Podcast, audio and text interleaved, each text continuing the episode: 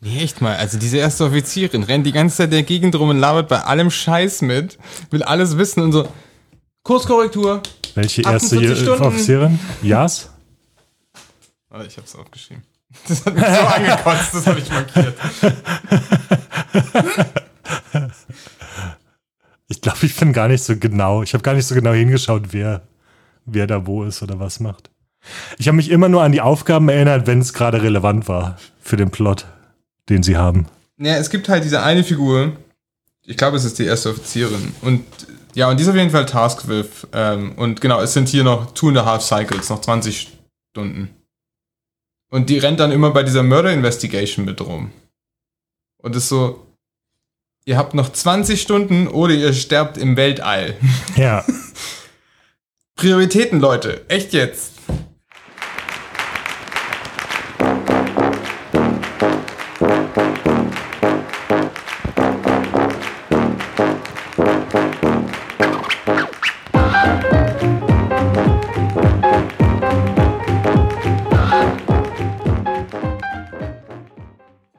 Hallo und herzlich willkommen zu Ein Beutel Bücher, dem Buchclub-Podcast. Wir sind Peter? Patrick?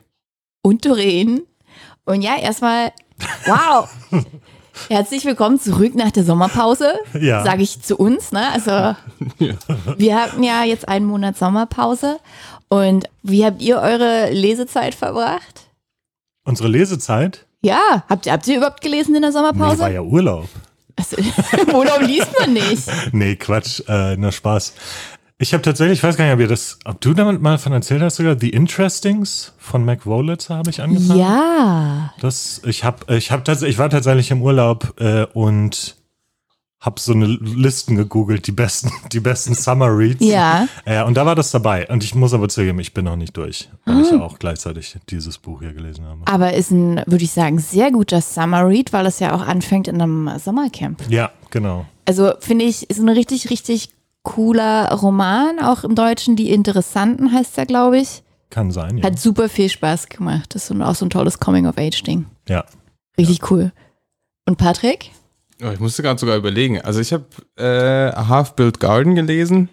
Ähm, das ist äh, Diaper Punk, heißt es auch. Wie Diaper? Wie Windel? Ja, so wie Windelpunk, ja. Okay. Es ist äh, tatsächlich eine, nochmal eine Untergruppe von, naja, ist glaube ich ein halber Witz. Eigentlich ist es so ein Solarpunk-Roman, wo es um einen First Contact mit äh, einer A- anderen Mit Aliens Babys geht. Ja, naja, ja, ja, Babys spielen eine sehr wichtige Rolle in dem First Contact mit anderen Aliens.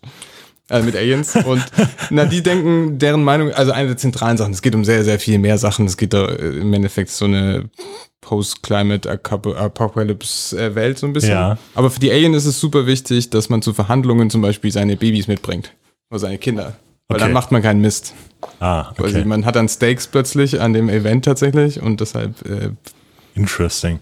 Ich dachte, ich dachte zuerst, die halten die Babys vielleicht für die Menschen und, und verhandeln mit denen mit direkt denen oder statt so. mit den Erwachsenen. Und es gibt, also gibt es jetzt genau ein Buch in diesem Genre oder? Nee, ich glaube, es ist einfach nur ein Witz, glaube ich, zwischen der Autorin und ihren Freunden. Äh, es ist einfach ein Solarpunk-Buch, würde ich sagen. Okay. Genau. Und wie heißt es nochmal? A Half-Built Garden. Irgendwie ist, ist das so ein, so eine, äh, äh, so, eine, so ein Namensschema bei diesen Solarpunk-Büchern? Also es könnte auch Ach, stimmt, genau in das diese Monk und Robert Reue. Ja, stimmt. reinpassen, Plan for the Wild Build, A Half-Built Garden, ja, so Ja. ein bisschen zumindest. Es klingt ähnlich. Hm, ich glaube, ich weiß, was du meinst. Okay, dann haben wir jetzt hier Diaperpunk, Ja. dann so ein bisschen Coming of Age. Was hast du gelesen? Ich habe alles Mögliche von äh, Mariana Lecki gelesen. Das war ja so meine, meine Sommerliebe.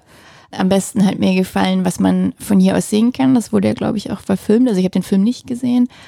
Und fand ich richtig gut. Also ich bin total begeistert von ihr. Ich habe vor diesem Jahr noch nie was von ihr gelesen und dieses Jahr irgendwie gleich drei Stück direkt hintereinander weg. Und was man von hier aus sehen kann, ich finde das immer total schwer zu beschreiben. Also ich würde auch sagen, dass es was ist, was man gut irgendwie im Sommer oder am Strand lesen kann, aber genauso gut so im Herbst, wenn man es ein bisschen wärmer haben möchte. Und ich würde sagen, es ist so, es hat so eine gewisse Leichtigkeit, aber ohne, ohne seicht zu sein. Mhm. Und die Charaktere sind alle so ein bisschen schrullig Und das ist so ein bisschen fantastisch, weil das geht darum, unter anderem, dass immer, wenn ähm, Selma heißt, sie von einem Okapi nachts träumt, Ja. dann weiß man, dass innerhalb von 24 Stunden jemand stirbt. Und das macht aus diesem kleinen Dorf, mit diesem kleinen Dorf macht das ganz viel, in dem sie halt wohnt. Weil alle dann so sind, so, oh, ich könnte es ja sein. Vielleicht sollte ich jetzt noch schnell irgendwelche Wahrheiten raushauen oder irgendwelche Geheimnisse verraten, ähm, bevor ich sterbe, damit ich es quasi so von der Seele äh, mir gesprochen habe. Das ist das. Ich konnte das gar nicht zuordnen gerade. Ja. Aber jetzt, wo du es beschrieben hast, ich habe den Film auch nicht gesehen, aber ich kann mich definitiv an diese Beschreibung erinnern. Mhm. Ja. ja, ja, genau. Es gibt eine Verfilmung, die vor ein paar, paar ein, zwei, drei Jahren rauskam, glaube ich. Ja. Ja, Cool. ja. Also ich kann es echt empfehlen. Das ist richtig auch schlau. Da Mhm. stehen viele schöne Sachen drin und es ist so, es hinterlässt so ein wohliges Gefühl, würde ich sagen. Es hat auch was Märchenhaftes, aber all das ohne, ich finde, es klingt so nach so einem, ah, es klingt so, es ist schon sehr unterhaltsam, aber ich würde jetzt auch nicht sagen, dass es total so was ist, was man halt einfach so liest und dann vergisst man es so schnell wieder, sondern ich hatte echt ein paar Tage Buchkater danach, weil mir die Charaktere so auch ins Herz gewachsen sind. Tagelang. Ja, ja, es war heftig. es war Wow, heftig, okay. weil das, ach, ihr müsst es einfach lesen. Ich finde es richtig, richtig, richtig, richtig toll. Okay. Toll erzählt. So, das war ja quasi die Kür unseres Summer Reads. Und jetzt kommen wir zur Pflicht, zur Podcast-Pflicht. Ja. Und zwar sprechen wir dieses Mal über Deep Sky von Yume Kitasai. Ich hoffe, ich habe es annähernd richtig ausgesprochen. Das Buch hat sich ja der Peter ausgesucht. Ja, ich würde sagen, wir, wir, wir starten einfach direkt rein. Mhm. Peter, magst du es kurz in drei Sätzen zusammenfassen? Und ah, ah, ah, ein, eine, eine Sache noch. Geständnis gleich zum Anfang. Ich habe es noch nicht zu Ende gelesen. Ja. Und normalerweise sagen wir, Moment mal, ich habe auch gar nicht gesagt, was wir diese, was wir immer machen. man, man merkt, wir sind ein bisschen raus Ja. äh, nach, der, nach der Sommerpause. Wir haben das war eine, einen Monat ausgesetzt und, Und schon äh, vergesse ich zu sagen, dass wir uns ja immer einmal im Monat treffen, um über ein Buch zu sprechen, das wir gemeinsam gelesen haben. Ja, naja. Oh. Aber, aber jetzt wissen die Leute das ja. Ja, wir sind ein Buchclub-Podcast. Das ist ein Podcast übrigens.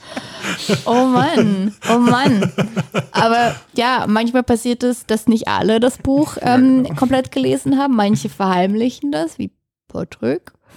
Aber können ja, sich da ziemlich so, erfolgreich, würde so ich sagen. durchwieseln. Ja. Ja. Ich kann das nicht, ich bin einfach zu ehrlich. Na gut, na gut. Zugegebenermaßen, wie, wie viel hast du gelesen davon? Das erste, Ich würde die sagen, ersten 20 Prozent oder so? ja, so ungefähr. Da wird es auch schwierig, sich durchzuwieseln. ja, Du hättest halt den Patrick machen müssen und eben, also springen müssen. Ja, das, kann Ende, ich nicht. das Ende lesen. das kann ich und- nicht. Weil was ich euch jetzt schon verraten kann, ich fand es doch, doch wirklich spannend und ich möchte wissen, wie es weitergeht, ohne, aber ich möchte es nicht von euch wissen. Sag ich mal so. Das wird Okay, das schwierig. wird, das wird ein schwieriger Podcast. Ja, ich möchte es von der. Autorin Das ist eine erfahren. Herausforderung heute. Also bitte spoilert nicht. Deswegen dieses Mal keine, brauche ich keine Spoilerwarnung zu geben. Im Ernst? Ey, wenn, wenn ich jetzt sage, dass es keine Spoiler gibt, dann wird es keine Spoiler geben. Wir können Okay. probieren, aber mal gucken. Ja, okay. Okay. Vielleicht gehst du nachher aus dem Raum und Peter und ich diskutieren nochmal kurz über das Ende. Nein. Okay, also Peter. Drei Sätze, ohne das Ende zu spoilern. Ich möchte nicht wissen, wie es ausgeht. Äh, ich muss auch zugeben, wir, Du hast, aber du hast es zu Ende gelesen, Ich hab's zu oder? Ende Okay. das wäre jetzt natürlich der große Twist, wenn niemand von uns das im Urlaub gelesen hätte. Nee, was ich sagen wollte ist, ich habe auch komplett vergessen, dass wir Zusammenfassungen machen und ich das und ich dran bin damit. Also äh, The Deep Sky. Es geht um, es ist ein Science-Fiction-Roman im weitesten Sinne. Es geht um eine Crew, die ausschließlich aus Frauen besteht, die von der Erde, alle, alle Länder kommen zusammen, um an diesem riesigen Projekt zu arbeiten, um ein Raumschiff der besten Besatzung der Welt äh, in, an, zu einem Planeten X, heißt er immer, zu schicken, um äh, sozusagen das Fortbestehen der menschlichen Spezies zu gewährleisten, weil auf der Erde ähm, ist alles Fakt und und es gab eine ökologische Katastrophe und sozusagen das ist die letzte Hoffnung der Menschheit, ist, ist einen neuen Planeten zu besiedeln.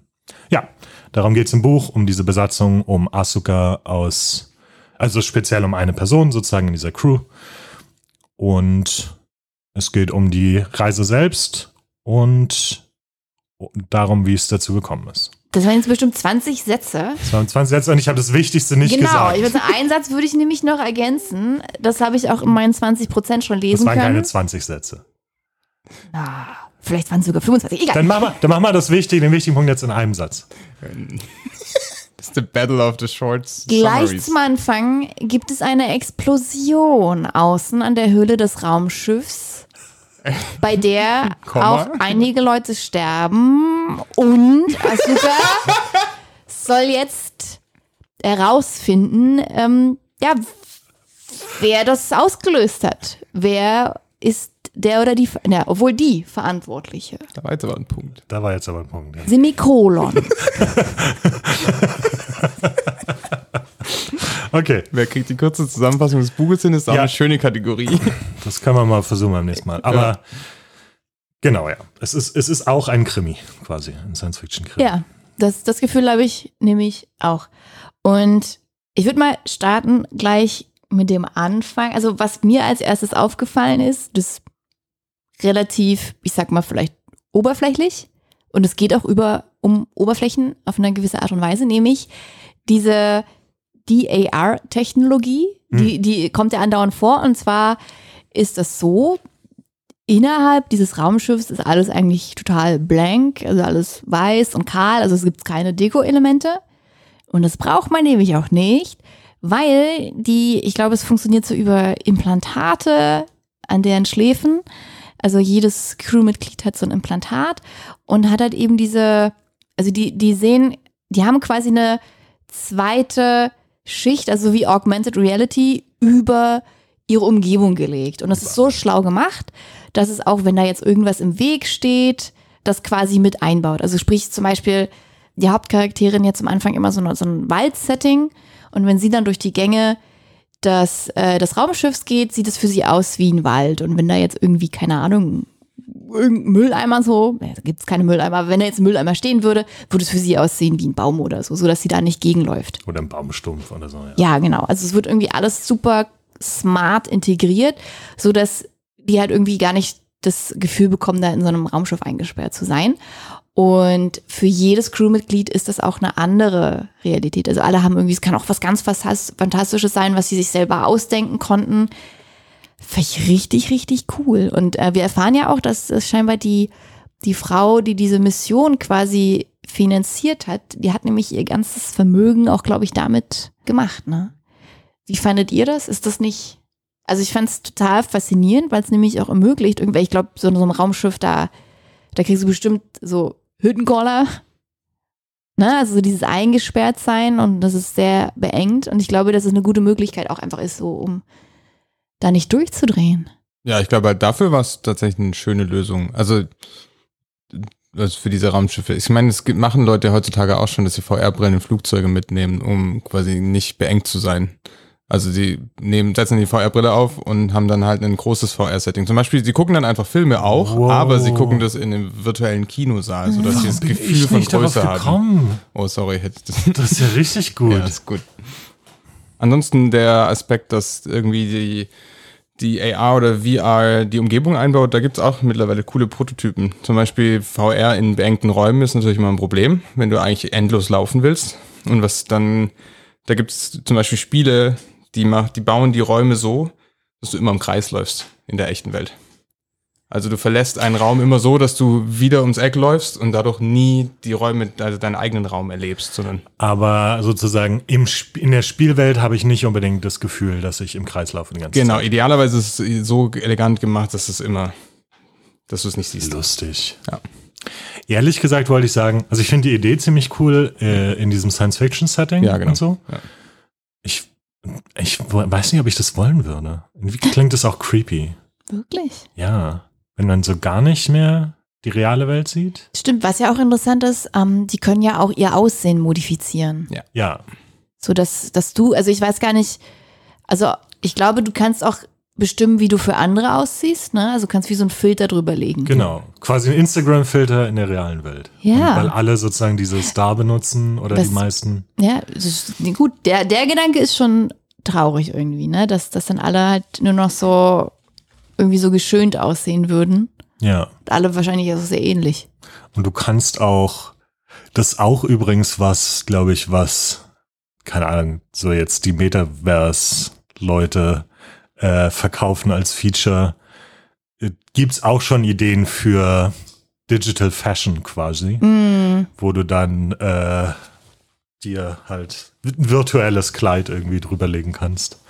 Und wenn andere Leute auch im Metaverse unterwegs sind, dann, Mhm. dann sehen sie dich so quasi, aber weiß ich nicht. Also ich finde es cool, das für die Beengung in einem Raumschiff als Lösung, das ist cool. ja, ich, ich glaube auch, das macht den Roman auch visuell, finde ich auch interessant, weil, was ich mir auch gut vorstellen könnte, als Verfilmung, habe ich so gedacht. Das stimmt. wie, ja. wie interessant das eigentlich wäre. So in so vielen verschiedenen Szenen, ne? Da gibt es ja auch ganz fantastische Sachen. In, in der einen, bei der einen, da, da fliegt irgendwie so ein Drache durch die Gegend. Ja.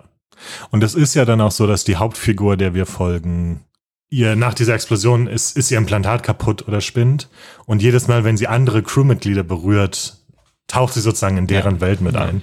Ja, das stimmt, das könnte ich mir auch voll gut vorstellen in einem Film. Also Also wie weit hast du eigentlich gelesen, Doreen, damit wir wissen, ab wann wir dir nicht mehr spoilern dürfen? Ja, aber das ist nämlich jetzt. Ah, deswegen seid ihr so auf Eierschalen. Ähm, Wir also, haben einfach nichts Interessantes zu sagen bisher. Ähm, genau, also ich habe gelesen bis zu dem Punkt, also die, sie, sie geht ja dann so ein bisschen durch die verschiedenen Abteilungen des Raumschiffes und sie war jetzt schon in der Robotics-Abteilung und hat da mitgeholfen, da dieses Loch im Raumschiff zu reparieren. Ja, Und dann haben sie festgestellt, dass diese Drohnen halt scheinbar auch irgendwie manipuliert worden sind. ja. Genau, und dann aber noch ein bisschen weiter. Sie trifft dann auf Gabriela. Ja, Das ist, glaube ich, die letzte Szene, die ich gelesen habe. Gabri- Gabriela, die halt weint. Im, Und- in der in Mitte. der Mitte. Ja. Ja. Genau, und die dann ähm, zu ihrer Kochschicht dann geht. Ich glaube, das ist ungefähr das letzte, was ich gelesen habe. Ich meine, da müssen wir, glaube ich, schon ein bisschen Sie, spoilern. sie oder? ist der Meinung mittlerweile, dass ähm, das definitiv schon innerhalb des Schiffs, dass das ja jemand ist. Okay. Was mir übrigens, und darüber wollte ich mit euch noch sprechen, aber lass das später machen, extrem starke Among Us-Vibes gibt. Oh mein Gott. Ja. Ja, so je weiter ich gelesen habe, desto Ja, mehr Stimmt. wurde ich so sentimental, so, ah, wisst ihr noch, als wir alle andauernd Among Us gespielt haben. Aber ja, Ja. lasst uns da auf jeden Fall nochmal zurückkommen. Das ist eigentlich voll, der, voll die verpasste Chance. Das hätte eigentlich The Deep Sky, Doppelpunkt, The Traitor Among Us oder sowas sein müssen, damit man es auch So. schön für Among Us the Book findet. Wenn denn der Traitor Among Us ist, wir wissen es ja nicht und ihr spoilert das ja auch nicht. Es Aber könnte du ja sein, dass ja, Das dass ist dann so deine ist. nächste Frage. Das Doreen. ist der Titel, ja. Was Also, wolltest du denn als ähm, nächstes besprechen? Fangen wir quasi am Anfang an. Was mich nämlich interessiert, ist, also es gibt ja immer so kurze Rückblenden, so 10, 11 Jahre und ein bisschen noch davor, äh, also aus dem Leben der, der Hauptfigur, also von As Asuka. Ich hoffe, ich spreche den Namen richtig aus. Und da geht es so ein bisschen darum, was wie es so in ihrer Familie war und wie sie dazu gekommen ist, auf diesem Schiff zu sein. Und was in diesem Rückblenden auch unter anderem immer wieder angedeutet wird, ist einfach, wie Peter du nanntest, es Fakt der Planet ist. Mhm. Und da würde mich interessieren, also was ist es eigentlich für ein Bild von der Zukunft? Also es könnte von mir auch schon spoilern, weil ich habe so ein bisschen daraus gelesen, aber es ist ein sehr düsteres, würde ich sagen, oder? Also es, Ich weiß gar nicht, ehrlich gesagt, ich weiß gar nicht, ob diese Zukunft so viel anders ist als unsere Gegenwart gerade. also doch ein, eins würde ich sagen, weil es gibt diese Szene, die fand ich sehr auch traurig. Ja. Da geht es darum, dass ähm, Asuka ist mit ihrer Familie in Japan und dann hat ihre Mutter irgendwie so eine Box, die sie quasi von der Regierung geschenkt bekommen hat. Und Asuka ist so, hä, was ist in dieser Box? Und dann gehen die quasi nach draußen und die Mutter öffnet das und dann kommen ganz viele elektrische, wie heißen die, Insekten. Glühwürmchen raus. Ja. Und sie sagt dann, das ist quasi so ein Versprechen der Regierung an euch Kinder, dass wir alles wieder hinbekommen.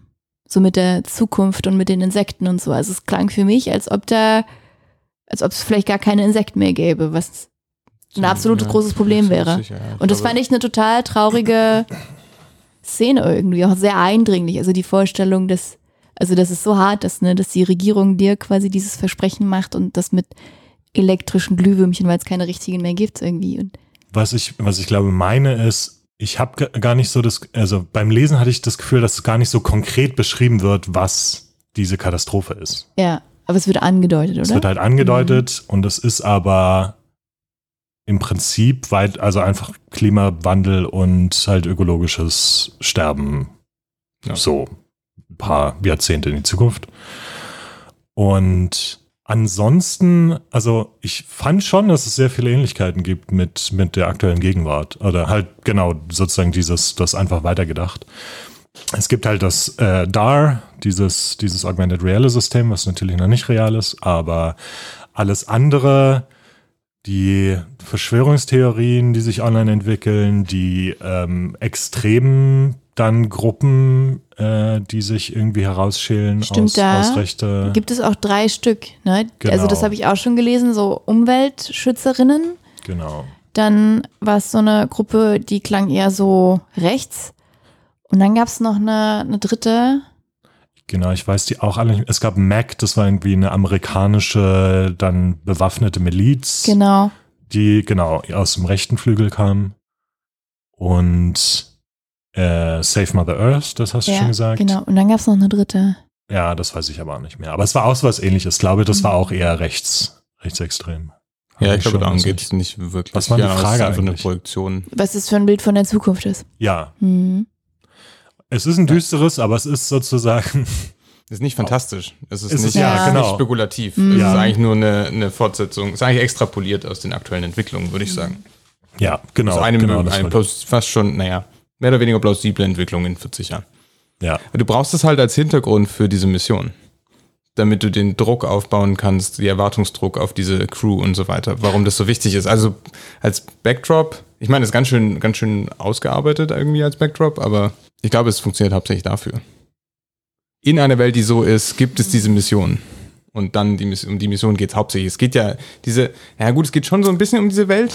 Das taucht schon immer wieder auf, aber Schon. Also ehrlich gesagt, ich, ich, ich finde schon, dass es so ziemlich gleichberechtigt nebeneinander steht. Mhm. Also ich fand teilweise diese Rückblenden, wie sie dann auch in diesem Wettbewerb ist, sozusagen, Mhm. um diese Plätze in der Crew, mindestens genauso interessant wie die Sache auf dem Ah. Schiff. Ja, definitiv, natürlich. D- Das auch. Aber auch da ist diese, diese ganze, was in der Welt passiert, eher so im Hintergrund. Also es geht um dann, wie es in dieser Schule, was in diesem Wettbewerb passiert. Und was drumherum passiert, wirkt auf diese Schule ein, aber es ist nicht im Mittelpunkt irgendwie. Also für mich war es da, war es nicht ganz so zentral. Ich glaube, ich weiß, was du meinst, ja. Also einen ähnlichen Eindruck hatte ich auch aus den ersten 20 Prozent. Na, also die, die Teile, in denen die Vergangenheit erzählt wird, die sind ja auch einfach so vom, vom Umfang her kürzer. Also da hatte ich auch das Mhm. Gefühl, dass das quasi die, die Gegenwart und das ja auf diesem Raumschiff, dass die so im Vordergrund steht. Und das andere, ja, es erklärt uns halt, warum dieser Druck da ist. Und mir ist übrigens jetzt die dritte Gruppierung eingefallen. Mhm. Das sind so Männerrechtler, die natürlich auch extrem das war nicht dagegen, Mac. Ah, Das, okay. Nee, nee, ich habe nee. das auch verwechselt dann mit der. die dagegen sind, ähm, dass da nur Frauen auf dem Schiff ja, ja, sind. ja. Was, das fand ich übrigens eine wirklich clevere Science-Fiction. Äh, aus Science-Fiction-Sicht war das wirklich clever, weil darüber habe ich noch nie nachgedacht. Das ist natürlich super. Das ist, genau, so würde man das machen. Ja. Man würde natürlich nur Frauen schicken, weil Sperma kannst du leicht einfrieren und mitnehmen. Andersrum nicht. Kein verschwendeter Platz. Ja, clever. Ja. Ja, da finde ich halt auch einen interessanten Punkt, weil, um vielleicht da jetzt ein Stück weiter zu gehen, fand ich aber auch so ein sehr super pragmatisch. Also ich fand es auch interessant, dieses, ähm, die sind ja dann da auf diesem Schiff, wie gesagt, alles Frauen. Und ein paar, wenn ich nicht sagen würde, ist wahrscheinlich so äh, non- non-binary. und alle sind quasi so ein bisschen verpflichtet, schwanger zu werden. Ja. Das ist, ne, das ist halt das, was die immer wieder probieren und dann bei manchen klappt es nicht und es ist halt frustrierend, aber die Idee ist wirklich, dass wenn die da ankommen ähm, auf diesem Planeten X, dass die alle dann Kinder haben.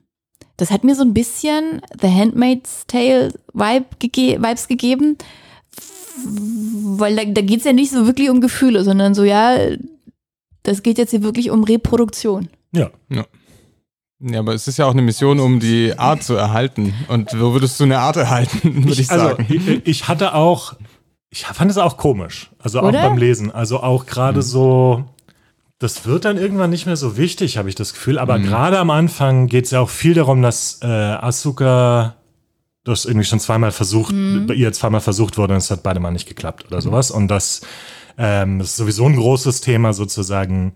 Sie ist ja nur Ersatz quasi. Sie ist nur als Ersatz für ein anderes Mitglied da reingekommen in diese Crew. Und es geht ganz viel auch, was es mit ihr macht und ne, ihre Unsicherheiten und so weiter. Und dann dazu kann sie auch noch nicht schwanger werden. Und das ist ein riesengroßes Thema. Und das fand ich dann schon auch, da ist mir, soll, so ist mir das dann auch aufgefallen. Ne? Also wie seltsam das schon eigentlich auch ist. Ja, das, Wird das auch nie thematisiert, oder? Also Was? das, na, also es wird schon immer wieder the- thematisiert, dass sie nicht schwanger ist ja. und dass das noch irgendwie klappen muss. Aber ob sie das jetzt eigentlich richtig, richtig möchte, so und was das mit Genau. ihr macht, wird gar nicht thematisiert. Und das, was ich aber sagen wollte, also das ist das eine und das andere, ich finde, es macht halt total, wie Patrick sagt, es macht halt in der Logik der Erzählung total Sinn. In die, der Logik, Ja. wenn ich so eine Mission machen würde, mit genau diesem Ziel, dann wäre das genau das. Und es ist ja auch so, das war ja kein Geheimnis sozusagen. Das ist ja von, also zumindest kann man sagen, äh, diese Frauen wussten, dass sie sich darauf einlassen, Ja. wenn sie sich für diese Mission bewerben. Auch wenn sie, als sie sich beworben haben, alle noch Kinder waren. Das fand ich auch so Mhm. interessant. Fand ich aber auch eine interessante Idee, wo, wo ich auch so eine ähnlich, ähnlich sagen würde. Ist, ja, vielleicht wäre das das, wie man machen, wie man es machen würde. Die sind ja alle im Prinzip zusammen aufgewachsen. Ja. Was auch irgendwie clever ist, weil du halt eine Crew haben willst, die gut miteinander klarkommen. Ne? Also, und wenn du sozusagen dieses Vertrauensverhältnis hast aus den Jahren, die du zusammen deine Jugend verbracht hast, kann es schon, kann es schon interessant sein. Also, ich fand es deswegen nicht, ich fand es nicht weird. Also, ich habe mich nicht gefragt, hä, warum hat sie das so gemacht? Aber es ist natürlich, der Gedanke ist natürlich ein komischer. Ne? Also, so der Mhm. Gedanke, weiß ich nicht, würde ich, wenn ich eine Frau wäre, würde ich, würde ich mich darauf einlassen, zum Ja. Beispiel. Ne? Also, Ja, weil das ist ja auch nicht klar, wenn die jetzt einfach sagen würde, nur, ach, ich habe keinen Bock mehr. ja, So, ist das eine Option? ja. Wir wissen es nicht. Ne? Ist ja auch sie- der Druck da, ne? Kann er auch nicht einfach abhauen. Da erfahren wir zumindest nicht so richtig, was Asuka, also die Hauptfigur, fühlt. Ähm, was mich interessieren würde, weil ihr habt ja die vollen 100% gelesen, was man eigentlich über sie noch so erfährt. Also erfährt man viel über ihre Gefühle, weil das ist so das, was so ein bisschen, finde ich, so zum Anfang so ausgespart wird. Also wir erfahren auf jeden Fall, dass sie eine, da so ein paar sehr, ja, sehr, sehr einschneidende Erlebnisse in ihrer Vergangenheit hat. Also die Familie, die, die flüchten musste und da zwei Jahre in so einem Camp gelebt hat. Dann ist der Bruder auf tragische Weise gestorben, als sie noch klein war. Dann hat der Vater die Familie verloren. Also das ist ja echt ganz schön viel. Und was zumindest in den ersten 20 Prozent immer wieder angedeutet wird, ist, dass sie mit ihrer Mutter keinen Kontakt mehr hat. Aber es ist so, zumindest am Anfang habe ich das Gefühl, dass sie sich nie so richtig damit auseinandersetzt. Und deswegen wäre meine Frage an euch, setzt sie sich denn noch mit ihren Gefühlen und mit dem Ganzen auseinander? Das ist eine gute Frage. Setzt sie sich noch damit auseinander? Es kommt halt einfach durch irgendwann, würde ich Mhm. sagen. Also es ist jetzt Mhm. nicht so, dass sie irgendwann den großen Wandel erlebt oder, weiß ich nicht, eine Therapie macht und sich ihrer Gefühle bewusst wird oder sowas auf diesem Schiff. Ich würde sagen, man erfährt sehr viel über, ihre, über ihr Innenleben. Äh, sowohl, wie gesagt, damals in der Zeit in der Schule, als auch speziell diese Beziehung zu ihrer Mutter, die eine komplizierte ist. Also man selbst als Leserin erfährt es. Ich weiß jetzt nicht, ich kann jetzt nicht einschätzen, wie self, inwiefern sie selbst. Sie macht auf jeden Fall einen Wandel durch, einen emotionalen. Ja. Zum Beispiel in Bezug auf ihre Mutter. Also ihr dürft auch, damit wir nicht die ganze Zeit super kryptisch reden oder halt ihr, Ja. sag ruhig ein Beispiel. Also, ähm, was später noch oder wahrscheinlich schon angedeutet wurde, äh, ein Thema, äh, ein Thema ist, was auch, also was ein Thema bleibt, ist, dass Asukas Mutter ihr immer wieder Briefe geschrieben hat, die sie nie gelesen hat und nie geöffnet hat. Und das ist zum Beispiel was, äh, was am Ende passiert, so, wo- sie, wo sie äh, den Brief liest von ihrer Mutter und auch realisiert jetzt, was das bedeutet, dass sie nie geantwortet hat und äh, dass sie auch nicht mehr antworten können wird, aus Gründen. Und also, so weiß ich nicht. Das ist schon auch Ja, ein emotionaler eine- Moment für sie, Ja, glaube ich. definitiv, Und eine emotionale Veränderung für sie. Ja, Ich glaube, das ist auch ein gutes Beispiel dafür, wie das stattfindet. Also das Buch ist jetzt nicht so stark auf der introspektiven Seite, würde ich sagen. Also man erfähr- erfährt viel über Gedanken und Gefühle, aber es ist jetzt nicht sehr elaboriert irgendwie. Also wenn, Keine tiefen psychologische Nein, Analyse. Analyse einer Figur im Weltraum. Nein, nee, Okay. überhaupt nicht. Aber man erfährt es dann indirekt. Also die Figur verhält sich dann schon irgendwie anders. Das will ich schon sagen, passt gut. Und auf der anderen Seite würde ich aber sagen, wir haben jetzt noch gar nicht so viel über diesen Krimi-Aspekt Genau, das, geredet. das würde ich jetzt nämlich Und- auch. Und fragen aber wollen. interessanterweise, ich habe es ja auch vergessen am Anfang, und Mhm. interessanterweise, ich würde tatsächlich sagen, dass ich diese Sachen eigentlich interessanter fand als diese Krimi-Geschichte. Also Dann- die emotionale Geschichte. Ja. Ah, du fandest, ah, du fandest die emotionale interessanter. Das ist mehr das, was mir in Erinnerung geblieben ist. Auch, Ah, ja. okay. Also, was würdet ihr dann sagen? Also, ich habe ja schon gesagt, ne, diese Among Us-Vibes da in diesem Spiel, wer es nicht kennt, das ist so ein, ähm, ja, ein Multiplayer-Game, kann man das so sagen? Ja. Ja, Ja, und das konnte man ähm, während der Pandemie, also ich glaube, man kann es immer noch spielen, aber keine Ahnung, wer das noch macht. Ich weiß nicht, gibt vielleicht noch Leute. Es ist übrigens auch ein Spiel, was schon Jahre vorher rauskam. Das Echt? ist nur, ja, das ist nur Aber zufällig dann in der Pandemie Sein, seine Sternstunde hatte es 2020 während der Pandemie, Ja. wo man das halt spielen konnte. Und die, die Sache war, du warst halt quasi eine Figur in einem Raumschiff und einer von dir, also du wusstest immer nicht wer, der war quasi der Imposter und der musste dann, oder die musste dann die anderen Crewmitglieder halt hinterrücks ermorden. Und immer wenn Sabotieren. jemand genau gestorben ist, dann gab es immer so einen so einen Break und die anderen alle haben dann überlegt, so, okay, wer ist der Imposter? Und haben dann, also ein bisschen so wie bei Werwölfe, Genau. wer das von euch kennt, so war das halt nur im Weltraum. War ganz lustig, seither nie wieder gespielt. Aber jedenfalls, diese, diese Vibes habe ich da auch bekommen, als ich es gelesen habe, weil da beim Imposter, da gab es ja auch immer so, man musste als normales Crewmitglied auch immer so Aufgaben lösen. Und dann war man auch irgendwie, keine Ahnung, in, in der Comms-Abteilung oder war in der Abteilung. Und hier Asuka geht ja auch durch die verschiedenen Abteilungen. Das hat mich so dran erinnert. Und genau, also vordergründig klingt es irgendwie nach einem sehr ausgearbeiteten Thriller. Immer noch bestes Wort, Thriller oder wie ich immer sage, Spannungsliteratur. Wie ist es, wenn man weiterliest? Also ich finde es jetzt schon spannend. Ja. Bleibt es so spannend? Und aber gleichzeitig auch, Peter, du meinst, dass es für dich gar nicht so im Vordergrund war. Was meinst du mit sehr ausgearbeitet? Also, Na, zum Beispiel, wir haben doch schon mal, ich weiß nicht mehr, welche Folge das war, aber wir haben über Simon Beckett gesprochen. ja. Und da ist es ja so, da steht die Spannung und alles, ne, also um diesen Mordfall und um dieses Verbrechen steht ja sehr, sehr stark im Vordergrund. Und hier finde ich, ist er sehr ausschaffiert. Also wir erfahren eigentlich eine ganze Menge. Wir haben ein interessantes Setting. Mhm. Wir haben diese Figuren, die viel durchleben. Also dem wird ganz schön viel Raum eingegeben. Ich glaube, Simon Beckett würde das nicht unbedingt machen. Ich, ich hatte interessanterweise eher den Vergleich im Kopf zu Der Tod und das dunkle Meer, falls ihr euch daran Mhm, erinnert. Das, hatte haben ich wir auch besprochen. auch gedacht. Da ging es ja um dieses Segelschiff, wo auch Ja. ein Mord passiert. Ähm, und Schiff und Schiff natürlich. Aber ich finde, wie gesagt, für mich würde mich jetzt Meinung interessieren. Für mich rückte das irgendwann so ein bisschen in den Hintergrund, ehrlich gesagt. Also ich weiß nicht, ich glaube, es wurde auch einfach weniger in der Erzählung. Also du meinst dieser, Die- dieser der Spannungsaspekt. die Explosion, ja. Der mhm. Spannungsaspekt. Ne? Also genau. Das, und ich fand es am Anfang, hatte ich, eh- hatte ich ähnlichen Eindruck Mhm. wie du. Genau, da hatte ich auch so, ja, so ein bisschen, ich mochte ja diesen Stuart Turton-Roman mega sehr. Und ich hatte ein bisschen ähnliche Vibes am Anfang. Also ich fand das auch voll spannend. Und dann irgendwann ist es aber so, es läuft halt immer so ein bisschen weiter, aber auch so, ich habe am Ende gemerkt, die Auflösung selbst hat mich gar nicht so mehr so interessiert. Hm, okay. Eine Sache werde ich aber, äh, würde ich aber trotzdem sagen, es gab tatsächlich doch noch ein paar Spa äh, Stellen, die ich richtig spannend fand. Ja. Da ging es aber weniger um diesen Krimi-Aspekt und mehr, ähm, was wir noch nicht dazu gesagt haben, ist, durch diese Explosion ist, sind nicht nur Menschen gestorben, sondern das Schiff ist auch vom Kurs abgekommen. Ah ja, stimmt. Und sie haben sozusagen nicht unendlich viel äh, Treibstoff natürlich, um den Kurs wieder zu korrigieren. Und das ist nochmal so ein Plot. Also es gibt halt so viele Plots. Bei einem klassischen Krimi ging's, geht's halt um, wird's halt um den Fall gehen. Ne? Ja.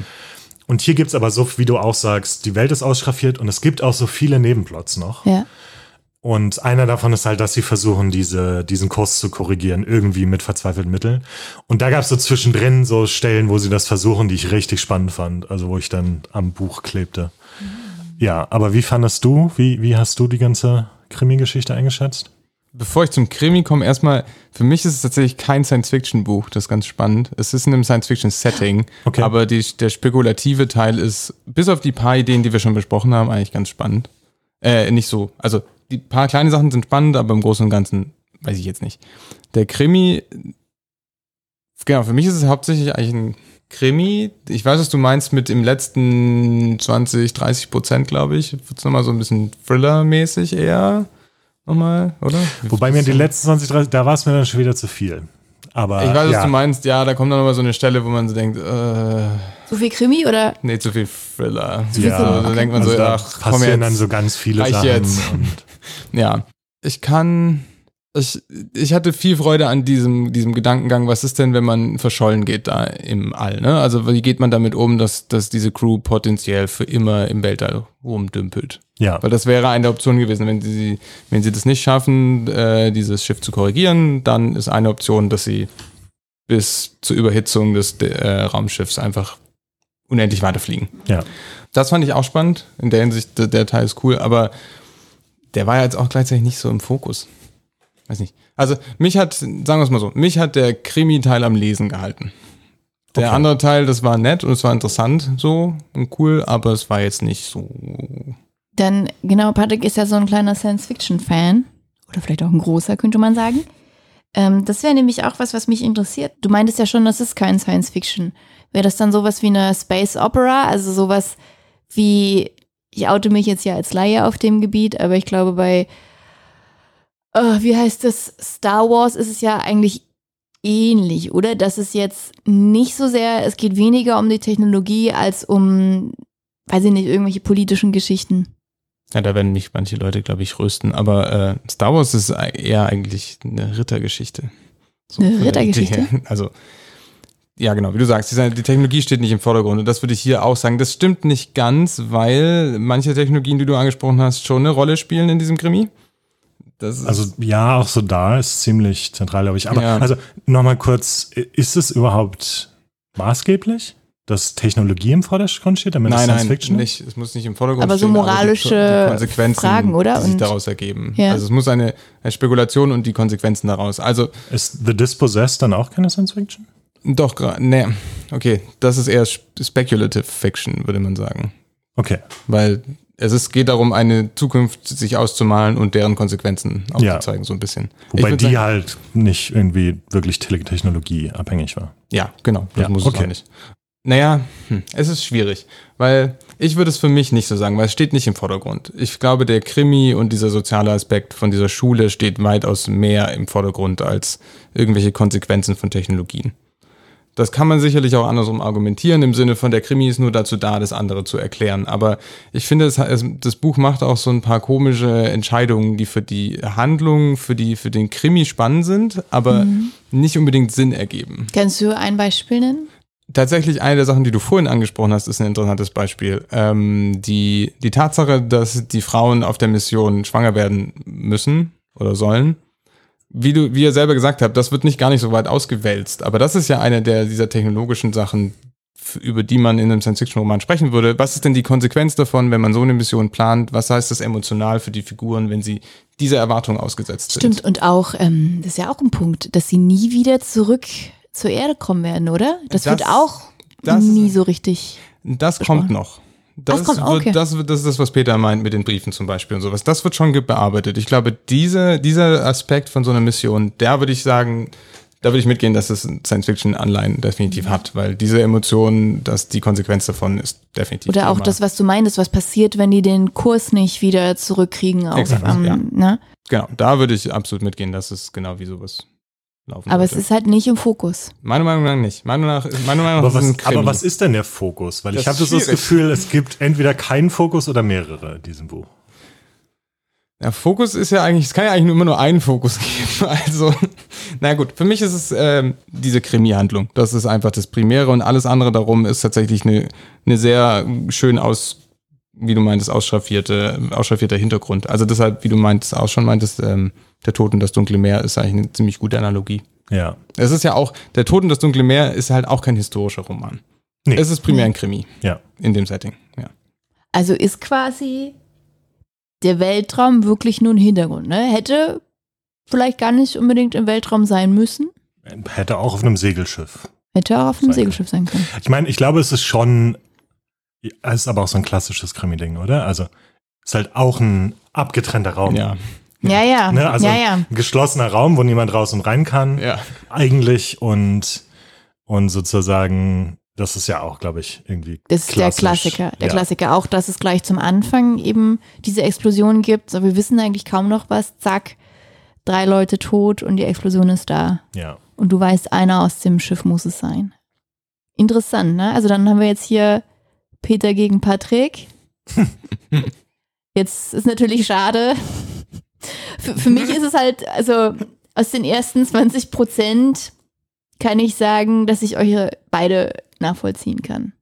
Also für mich, weil ich ja dieses Krimi-Setting und ähm, die, die Funktionsweise von Krimis eigentlich mag, stand auch so ein bisschen der Krimi im Fokus, aber ja, diese Rückblenden und diese ganzen anderen Geschichten, die waren für mich halt auch gleichzeitig sehr stark. Also es ist, ich könnte es jetzt nicht sagen. Das Problem ist daran halt auch schon, muss man sagen, dass Krimis schon auch als Plot verwendet werden in Science-Fiction-Romanen, um Dinge zu erklären und Welten zu zeigen. Weil du hältst die Leute am Lesen, das ist eigentlich ziemlich clever, und du hast immer die Chance, viele verschiedene Aspekte der Welt zu betrachten, weil das muss halt jemand, der einen Fall untersucht, tun. Er muss halt die Hintergründe irgendwie untersuchen. Zum Beispiel Isaac Asimov macht das halt auch relativ häufig. In den Roboter-Romanen ist das relativ häufig ein Krimi in Was, was tatsächlich auch, es gibt halt auch eine ganze Reihe von Krimis, die das halt benutzen, um halt quasi so Milieustudien halt zu machen, weil du eben, wie du halt meinst, Patrick, ähm, die Gelegenheit hast, Sachen sehr, sehr detailliert zu beschreiben. Und vielleicht ist das hier auch sehr zutreffend, ne, dass das halt gut dafür genutzt werden kann. Oh, das Buch will sich einfach nicht einordnen lassen. Es changiert. Okay, habt ihr noch was? Ich, ich, ich weiß nicht, ob das. Ich glaube, ich habe euch das schon mal erzählt. Jedes Mal, wenn ich von solchen Missionen lese oder höre, äh, stelle ich mir die Interstellar-Frage. Habt ihr, habt ihr schon mal den Film Interstellar geschaut? Ja. Ja, aber alles vergessen. Okay. S Spoiler Alert für Interstellar, I guess. Obwohl, das ist auch eigentlich nur die Prämisse. Da geht's ja auch darum, auf der Erde ist alles hinüber und es ist abzusehen, dass die Menschheit in den nächsten 100 Jahren ausgelöscht werden wird. Und es wird auch so eine Mission in den Weltraum geschickt. Und die haben zwei Pläne. Der eine Plan ist sozusagen, Planet zu finden, wo dann alle übersiedeln können. Und als Plan B haben sie eingefrorene, befruchtete Eizellen dabei, um sozusagen so. Und dann passiert es in dem Film, dass sozusagen, die sind zu lange unterwegs oder so, und es ist klar, auf der Erde sind alle Menschen tot. Und es ist nur noch diese Crew, diese kleine. Und jetzt suchen die einen Planeten, wo sie diese Eizellen. Und was ich mich da gefragt habe, ist, ernsthaft, würde ich das machen? Also, wenn alles, was übrig ist von der Menschheit, Mhm. du selbst bist und alle, die du kanntest, tot sind, gibt ist überhaupt noch ein Sinn darin, jetzt wieder neu anzufangen? Uh, Und so ein bisschen, ich meine, die, die Idee der Mission ist eine ähnliche, ne? Also hier kann man nicht überleben, also muss man woanders weiterleben, auch.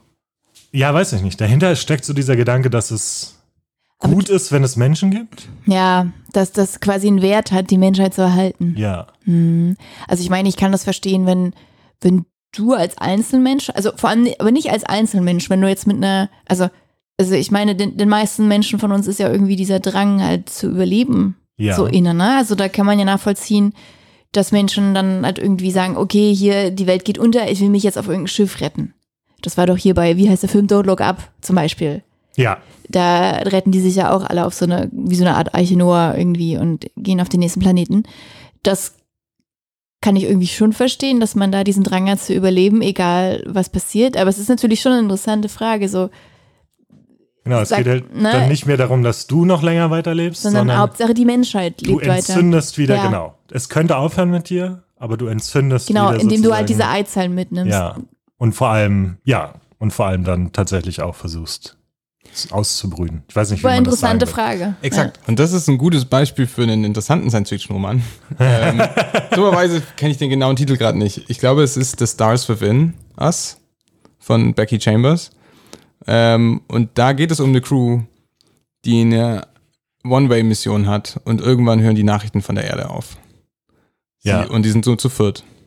Und das Interessante, was du gerade sagst mit dem Persönlichen, die haben keine Eizellen dabei. Die sind wirklich nur die vier. Okay. Ähm, aber da gibt es auch die Option, die können zurückkehren. Genau, sie können noch zurückkehren und nochmal gucken gehen und vielleicht können sie helfen. Oder sie fahren weiter, so wie es gedacht war. Und da tatsächlich, was sie halt macht, sie guckt halt wirklich sehr individuell die Personen an. Also da geht es viel darum, wie sich das anfühlt und wie die darüber entscheiden. Was ich glaube, was dann tatsächlich der interessante Teil ist. Weil das ist eben nicht, äh, klar, klar man hat diese Mission und irgendwie diese Eizellen und irgendwie man ist der neue Funken und mm, aber was ist das mit den, die konkrete Person, wie geht die in dem Moment damit um entscheidet? Das ist auch, das stimmt auch. Das, ich kann mir sehr gut vorstellen, dass es eine sehr unterschiedliche Person da sehr unterschiedliche Antworten drauf gibt. Ich finde, ich finde, dieses Interstellar-Ding ist so ein bisschen die purste Form davon. Ja. Ja. ja. Ne? Weil, also in dem Fall ist es so, wahrscheinlich egal, was sie machen, sie haben ja nicht wirklich eine Wahl. Ja. So, ne? Aber in, in, diese, in diesem, in diesem Interstellar-Szenario, das liegt jetzt, also es, genau, es, sie haben die Wahl, die Menschheit enden zu lassen oder neu anzufangen, komplett. Auf irgendeinem anderen Planeten mit all den Problemen, die es gab und gibt und so. Was für eine Verantwortung. Ja. Oder? Du könntest jetzt einfach sagen, du bist dann auf diesem Planeten und sagst einfach so, okay, das war's jetzt. Und das ist, das will ich aber anders sagen. Ich glaube, wenn ich mich richtig erinnere, dass diese Frage wird nicht wirklich verhandelt in Interstellar. Ne? Also, weil die Annahme ist immer, die dem zugrunde liegt, das muss so und das soll so und das muss Mhm. weitergehen. Aber ich habe den halt gesehen und dachte mir, warum eigentlich? Ja, warum, ne? Also, wie gesagt, also auch so aus einer persönlichen Sicht, ist, sind ja alle weg, Ja. die mir jemals wichtig waren. So. Keine Ahnung. Du, du, vor allem, da geht's ja dann um die ganzen Menschen, die noch nicht geboren worden sind. Ja. In dem stimmt. Fall, ne? Also es geht ja dann, wenn du jetzt da auf diesem Planeten bist und du hast diese Eizellen so, du könntest dann quasi ja einfach noch so dein Leben da zu Ende leben mit den Leuten, mit denen du da bist. Aber diese ganzen Eizellen, so, ne, die vielleicht nie Menschen werden. Also, weil, wenn sie keine Menschen werden, also wenn du sagst, nee, wir machen damit jetzt nichts, das ist ja nicht so, das, das, die, die leben ja nicht, also die werden ja nicht traurig, dass sie nie gelebt Ja. haben, ne? Also da kannst du ja nicht sagen, du nimmst jemandem, also oder würden wahrscheinlich manche Leute auch anders äh, argumentieren, ob du denen halt was wegnimmst, ne? Ja, genau. Ist es besser, geboren zu werden oder, Ja. oder nicht geboren zu werden? Ja. Also es ist besser, geboren zu werden, auch wenn es dann ein schwieriges Leben ist oder Ja. nie existiert zu haben. Ja, es, genau, da würden unterschiedliche Leute, glaube ich, unterschiedliche Antworten drauf Und, und das Interessante wäre ja dann auch, dass die ganze Menschheitsgeschichte, die es bis dahin halt auf dem, auf der Erde gab, Ja, So, du nimmst zwar unter Umständen halt das Wissen darüber mit und auch wahrscheinlich einige Technologien, aber gleichzeitig ist es ein bisschen wie, ja, wie, wie, wie, wie Märchen für dich oder so, ne? Wie viel Auswirkungen hat es dann auf dein Leben, wenn du halt dort geboren bist, irgendwie ja. auf einem ganz anderen Planeten mit ganz anderen Regeln vielleicht und alles fängt neu an. Wow. Deep. Hat jetzt nicht mehr wirklich was mit dem Buch zu tun, Ne, aber es sind interessante äh, Fragen. da, genau, daran, daran müsste ich öfter denken. Weil es ist schon so ein, also ist ja jetzt nicht der erste Science-Fiction-Roman oder Film, der, der so eine Mission beinhaltet, ja. Da muss ich ja auch immer, das habe ich bestimmt auch schon mehrmals im Podcast gesagt, an äh, die Zeitmaschine von ähm, H.G. Wells denken.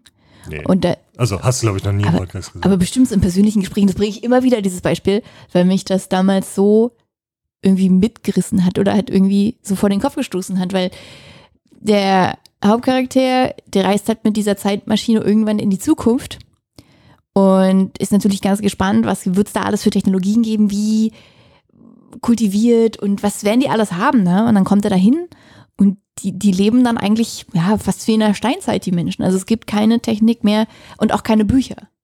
Und die ähm, werden ja da irgendwie so unterjocht von den Morlocks, die da irgendwie da unter der Erde leben. Naja, und jedenfalls dann geht er irgendwie in so Überreste von der Bibliothek und da stehen halt noch drei Bücher, die eh keiner mehr lesen kann, weil Ja. keiner mehr lesen kann. Und der nimmt dann eins dieser Bücher und es zerfällt in seinen Händen zu Staub. Und dann diese Schlussfolgerung, dass eigentlich alles, was davor passiert ist, also alle Sachen, die Menschen irgendwie entwickelt haben, die sie irgendwie entdeckt haben, die sie dokumentiert haben, alles total egal. Alles war umsonst. ja. Und das hat mich damals irgendwie so, ich weiß nicht, also so total fasziniert, also ich weiß nicht genau, also, ne, es hat mich so, Ja, die Vorstellung. ja, die Vorstellung, dass dann eigentlich alles Jahrhunderte, Jahrtausende und Menschen haben für Sachen gekämpft und Menschen haben sich so reingekniet und haben Penicillin erfunden oder so, ne? Und alles egal.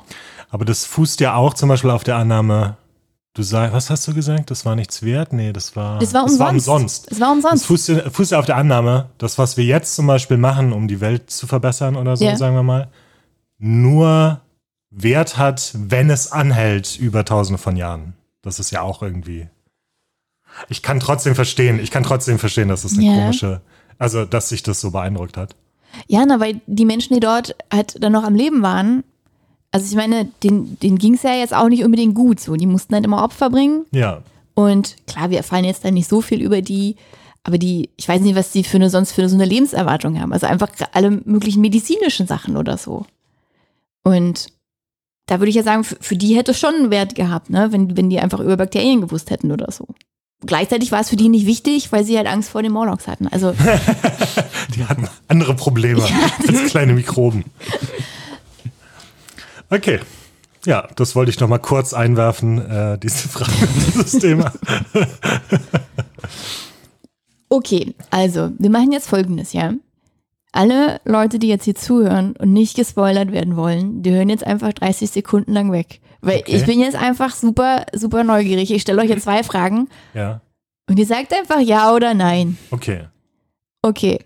Also erstens, aber ich glaube, die Frage ist sicherlich easy zu beantworten. Findet sie die Täterin? Ja. Okay, äh, dann noch eine zweite Frage.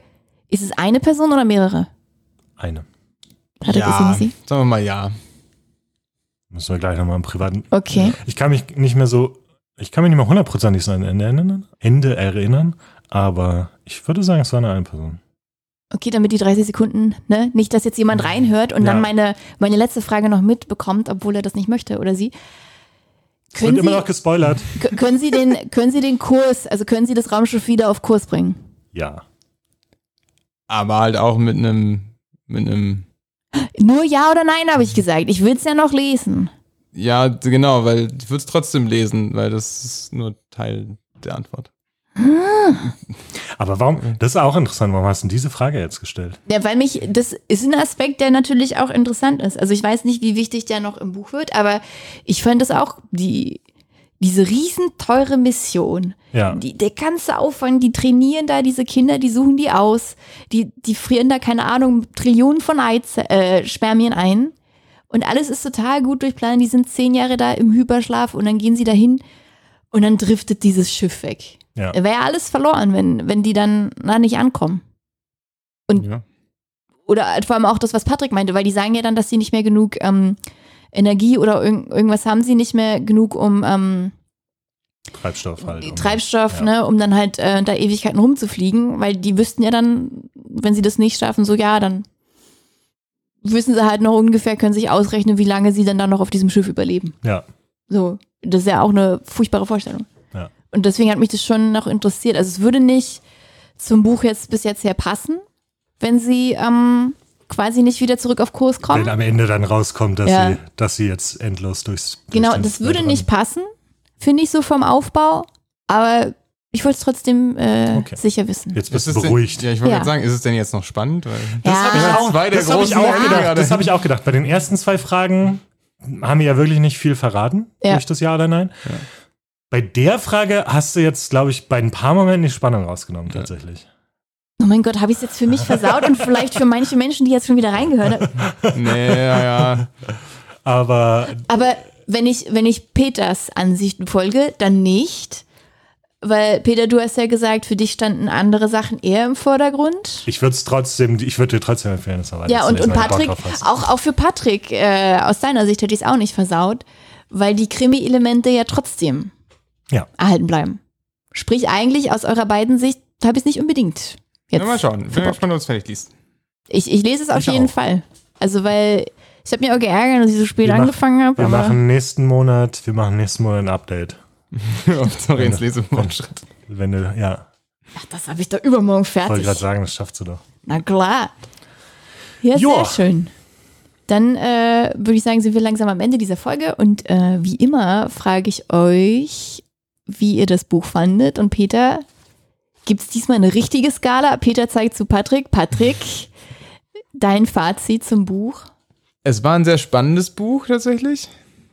Ich fand es tatsächlich gar nicht so toll geschrieben, muss ich sagen. Bis auf die Spannung und so. Also manchmal, ich weiß nicht, manche Sachen haben mich so ein bisschen gestört, die waren inkonsistent oder irgendwie ein bisschen unlogisch. Das Vielleicht hab sagst du jetzt zum Schluss. Naja, ja, Ja. ja. bislang war das, also ich habe schon mal erwähnt, aber Ja. bislang war es noch nicht so richtig. Wie gesagt, manche Charaktere verhalten sich manchmal, wo ich so denke, was ist denn jetzt los? Also für jemand mit dem lebenlangen Training für so eine Mission ist das irgendwie seltsam. Oder manche Sachen sind auch tatsächlich, glaube ich, physikalisch oder auch sonst logistisch unlogisch. Also stimmt halt einfach nicht. Also keine Ahnung, keine Energie für diese Manöver haben, aber nachher Energie für Manöver haben, ist so ein bisschen lustig zum Beispiel. Genau. Aber trotzdem war es ein sehr spannendes Buch. Das ist sehr lustig, weil ich dachte manchmal, ach, das nervt und habe dann einfach trotzdem weitergelesen, weil ich es wissen wollte. Und deshalb würde ich trotzdem so sieben von zehn Punkten geben als cooler Krimi. Es ist einfach ein cooler Krimi. Es ist ein bisschen so, ich musste auch an zum Beispiel Passengers, erinnert ihr euch? Diesen, der Film, der Blockbuster? Mit Jennifer Lawrence und Ja, genau. dem Typen. Ja. War das Ist das einer der War Chris? Ken eigentlich? Ist das einer der Chrises? Ken, du meinst, oh, wie heißt der? Ryan Gosling? Nee, es war nicht Ryan Gosling in Passenger. Ich weiß, welchen Naja, Film du Passengers, meinst. genau. Ja, Und Passengers ist wo auch sie beide cool- aufwachen äh, zu genau. früh. Ja, und das ist auch ein cooler Thriller in einem Raumschiff, was auch ganz nett ist, dass da ein Raumschiff ist, aber es ist hauptsächlich ein cooler Thriller. Mhm. So, Peter, jetzt aber. Und der würde, also der Film Ah. würde auch eine 7 von 10 kriegen, so wie das Buch. Oder was, was war gerade der Zusammenhang? Ja. Nee, weiß ich nicht. Das kriegt 7 von 10, weil es Writing, ich fand den Stil und die Schreibsachen so ein bisschen, naja, manchmal tatsächlich gestört, aber sonst war es ein sehr gutes Buch. Bu, bu, bu. Ich fand es auch sehr unterhaltsam. Ich habe mich tatsächlich nicht weiter dran gestört an irgendwie den Sachen, die du meintest. Ich fand es tatsächlich teilweise auch. Ich finde, was dieses Buch so ein bisschen ausmacht tatsächlich, ist, dass die Crew sehr menschlich ist. In dem Sinne, dass irgendwie sie manchmal unlogische Sachen machen oder sowas. Okay. Und auch so ein bisschen, ich will keinen falschen Eindruck vermitteln, aber so ein bisschen Highschool-Drama ist halt auch dabei. Die Highschool ist halt ein extrem prestigeträchtiges, ähm, also Training, Ja, genau. Ground, Weltraumprogramm. Weltraumprogramm. Aber teilweise die Beziehungen Stimmt, und die ja. Freundschaften, die sich da entwickeln in diesen Rückblenden, äh, es hatte auch ein bisschen was davon. Und es hat es sehr menschlich gemacht, finde ich. Und das fand ich ziemlich cool. Ich mochte, da haben wir jetzt auch gar nicht so viel drüber geredet. Eigentlich fand ich diese Figur der Asuka auch ziemlich cool und kann mich ganz gut damit identifizieren, mit den ganzen Zweifeln, die sie hat und ähnlichen Sachen. Und deswegen, ach, es war jetzt nicht der, genau, es war auch nicht jetzt der großartigste Science-Fiction-Roman, den ich gelesen habe, jemals. Auch nicht der großartigste Krimi, den ich jemals gelesen habe. Aber alles in allem sind genug gute Sachen dabei, würde ich sagen, ähm, dass es ein ziemlich cooles Buch ist. Und deswegen würde ich dem 8 von römisch 10 Punkte geben, weil sie zum, auf dem Weg zum Planeten römisch 10 sind.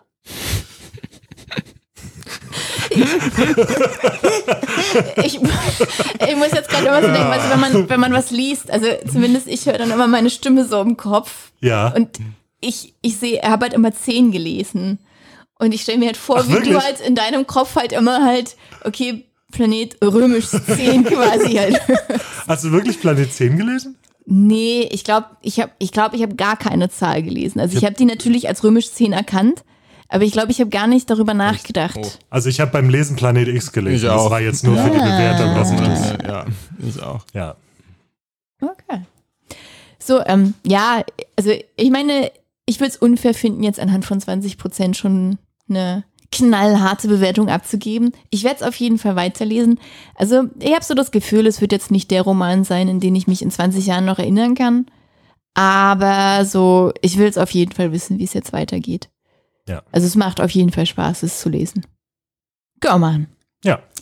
Und was man auf jeden Fall auch machen kann, ist der Roman, den ich jetzt für unsere nächste Folge rausgesucht habe. Und zwar ist hier der neue Walter Mörs rausgekommen. Die Insel der tausend Leuchttürme. Oh. Und ja, ja, wie ihr euch ähm, als, als treue Hörerinnen äh, erinnern könnt, sind wir ja alle so ein verkappte Walter Mörs-Fans oder verkappt nicht mal, wir sind Walter, also oder ich, Ex- Ex-Walter ich, sag es, wir sind enttäuscht. Enttäuschte Enttäuscht. Walter Mörs-Fans. enttäuscht. Also bis, bis jetzt, ne? Also vielleicht ändert sich das.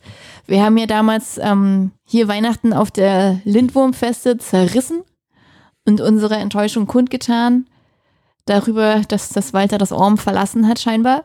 Und vielleicht hat das ja jetzt wieder gewonnen. Also ich habe irgendwie das Gefühl, Du, du bist optimistisch. ich bin ne? total optimistisch. Okay, aber ich bin, aber ich richtig. bin nach wie vor sehr skeptisch. Oder hoffnungsvoll, ist halt die Frage. Ja, ich bin optimistisch hoffnungsvoll. Ich habe so das Gefühl, dass, dass Walter back ist. Und wir finden das raus. In der nächsten Folge sprechen wir nämlich über die Insel der tausend Leuchttürme. Das ist jetzt im September erschienen. Genau, und wir hören uns nämlich wieder am 1. November. Genau, und bis dahin kommentiert fleißig auf unserem Insta Instagram-Kanal, schreibt uns Kommentare, Buchwünsche, hinterlasst uns 5-Sterne-Bewertungen auf Spotify und allen anderen Podcast-Folgen. Und ja, genau, und schreibt uns an. Hallo at einbeutelbücher.de und Bücher ist mit UE geschrieben. Perfekt. Genau, bis dahin sage ich, sagen wir, viel Spaß beim Lesen und Tschüss. Ciao. tschüss.